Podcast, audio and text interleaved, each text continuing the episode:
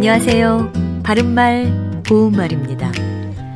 KBS 1텔레비전에서 방송되고 있는 우리말 겨루기에서 나왔던 문제를 짚어보겠습니다.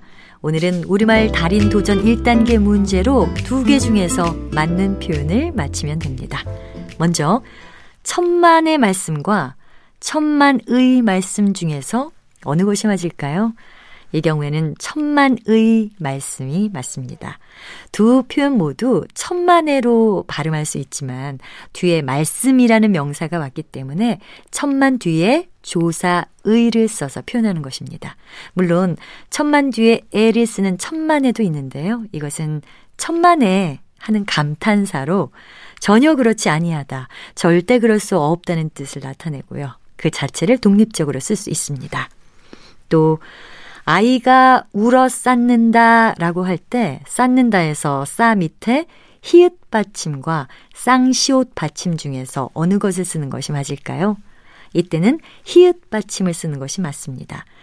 여기에서는 쌓다가 동사 뒤에서 어 쌓다의 형태로 쓰여서 앞말이 뜻하는 행동을 반복하거나 그 행동의 정도가 심함을 나타내는 보조동사로 쓰였습니다.